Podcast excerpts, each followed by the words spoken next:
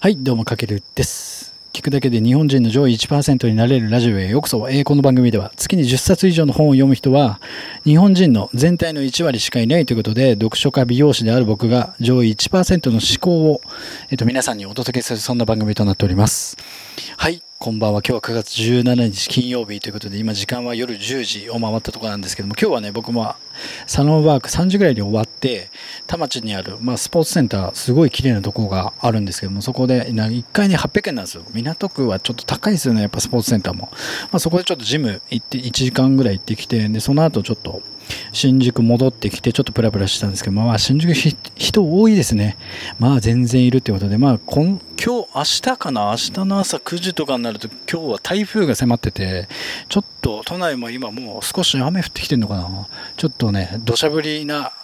なりそうな雰囲気なので、ちょっとその前にラジオ撮っとこうかなと思って撮ってます。はい。で今日はですね、今回もまたちょっと新しいビジネス書をシリーズでお届けしていきます。昨日までは、えーと、ジョブ理論という一冊をお届けしたんですけども、今日はまた内容を変えて、まあ、その一冊は何かというと、えー、ハーバードビジネスレビューから、まあ、シリーズで書籍化されている一冊で、えーと、タイトルが人を動かす力、ハーバードビジネスレビュー、ダイヤモンド社から出てる一冊なんですけども、このハーバードビジネスレビューシリーズ読んだことありますかね、皆さん。これね、めちゃくちゃおすすめです。僕もこれ書店で並んでるの知ってたんですけども、初めてちょっとね手を取ってみて、まあ、この人を動かす力っていうのはシリーズの一番最新作として出てたんですけども、あのこのハーバードビジネスレビュー何かというと、あのもともと毎月雑誌として発売されてるんですけども、このハーバードビジネスレビューレビューっていう、まあ、月刊誌ですよね。まあ、せんはっぴゃくえんぐらいする本があるんですけれども、なんかその本ってどんな本かというと、まあ、世界中のこう最新論文とかの内容をまとめたもので、日本でいうとやっぱビジネス系の最新情報をこうちょっと知識として得るための本としては多分頂点に当たる雑誌なんじゃないかなと思って、だから情報的に一番早い雑誌、まあ、ビジネス書より早いんじゃないかなと思ってて、でもちろんこう日本語を訳されてないビジネス書とか、あの海外のメディア情報はもっと早いんですけども、まあ、日本語訳がなくて、まあ、なかなかね翻訳するの皆さんめんどくさいじゃないですか。なのでこの、まあ、海外のトレンドってやっぱり日本に遅れてやってくるので、それはビジネスでもそうですけども、まあ、その意味でこのハーバードビジネスレビューは、まあ、日本で一番早いビジネス情報が学べる一冊ということで、まあ、その雑誌の中からこれをさらにピックアップしてこのまとめられたものが書籍化されたシリーズで発売されているんですけども、今回紹介するその中の一冊でこのテーマが人を動かすという内容ということで、まあ、今日は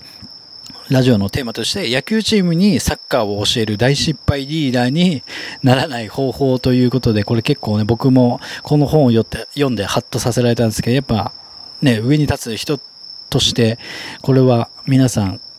当てはまる人多いんじゃないかなと思ってて、でまず人を動かす、まあ、このざっくり内容を説明すると、まあ、人を動かすためにどうすればいいかっていうのがさまざまな角度から学べる一応ね中身になってるんですけども、そのまあ人を動かす、皆さんどうやって動かしてますかねっていうところなんですけども、そのこの本で言ってるのは、まあ、カリスマ性とか強いリーダーシップがなくても人は動かせると、まあ、その影響力を発揮してパフォーマンスを上げることができるということで、じゃあどのようにしているかというと、この人間の心理とか行動に関する原理原則を理解して、まあ、正しく実行すれば誰でも人を動かすことができますよということで、でこの本の冒頭でもえーと、デジタルトランスフォーメーションにめちゃくちゃ詳しいあの富山和彦さんっていう方の、まあ、前書きが書いてあるんですけども、まあ、この本の大前提としてやっぱりこう人を動かす大前提として、まずこう他人の価値観とかなんだろう社会観とかその人の価値観って変えることは絶対にできないと、まあ、できないことはないけど容易じゃないということをまず一つ、なので強引に変えることはできても長期にわたって継続させることは難しいっていうのがまず一つの大前提で、二つ目に人々が人が求めているこうインインセンティブは一人一人異なるということで、まあ、インセンティブって何かというと、まあ、仕事における自分がその仕事で何を得たいかというか、まあ、その給料が高いことを目的にそこで働いてたりとか、あとはまあ、ここでキャリアアップしたいとか、あとは人間関係を充実させたいとか、あとは自分のこう仕事以外の生活を充実させたいとか、それぞれ人によって求めるものが違うので、だからでなおかつ同じ人でもこう人生とかキャリアによってそれが変わることもあるということで、このふたつが一応大前提になっているので、まあ、人を動かす、そのね、人の価値観を変えて動かすってことはめちゃくちゃ難しいということなんですよね。なのでこうこのふたつを必ず前提として持っていかないと、自分の価値観だけで相手を変えようとしても、まあ、悪い結果招くんじゃないかなと思ってて、これって結構誰にでも当てはまると思うんですよね。で、あとここの本ですごく大事なのは、自分のビジネスはどちらのタイプかを知ることが大切ということで、その組織や人を動かすためにリーダーができることっていうのは、こう自分が今率いてる組織、まあ率いてなくてもいいんですけども、まあ店長とかもしやってる場合は、まあ自分がお店の一番上の立場として、その自分が率いる組織がこう現在もしくは今後行おうとしているビジネスとか事業の性格と、そこで勝つための本質を見極めるということで、まあこのタイプふたつあるんですけども、例えばひとつは、まあ、このオペレーションを磨き上げることで競争優位性をもたらすこう既存の事業っていうのは、まあ、コミュニケーションとか協調性を大事にする、まあ、これは本当に日本従来の、まあ、皆さんが知っている働き方のこのパターンで、もう一つはクリエイティブとかサービスを商品を生み出す新規事業、まあ、要はスタートアップですよね。だから既存の会社とスタートアップのふたつのパターンがビジネスにはあるということで、ここがめちゃくちゃ大事なのが、そのふたつのパターンで事業の性格って全然違いますよね。なのでそのために勝つための戦略とか本質も全然異なってくると。なのでこう中途半端にありきたりな方法でリーダー論を振りかざしても絶対に無理なんですよね。で、今日のテーマであるこの例えるのは、やっぱり野球チームにサッカーのやり方を教えるようなもので、もう野球チームなのにね、もう全然競技が全く違いますよね。なのに上の人が一生懸命サッカーのやり方を教えても、もう野球チームで育っている人たちにはまあ響かないし変えられないですよね。なのでその自分が今率いてるとか自分が上で導いている組織とかメンバーはどっちのタイプなのかっていうのをしっかりと見極めるってことが大事で、リーダーが影響力、影響力をこう効果的に発揮できるのは、やっぱり組織を構成する人々の価値観だったり優先順位とこうピタッとはまっている場合に限るということで、それ以外はやっぱり影響力っていうのはもう全く響かないということなんですよね。うん、で、まずさっき言ったように既存の事業の人たちが何をすべきかというと、やっぱり能力の低い人がやっぱり一番こうそこの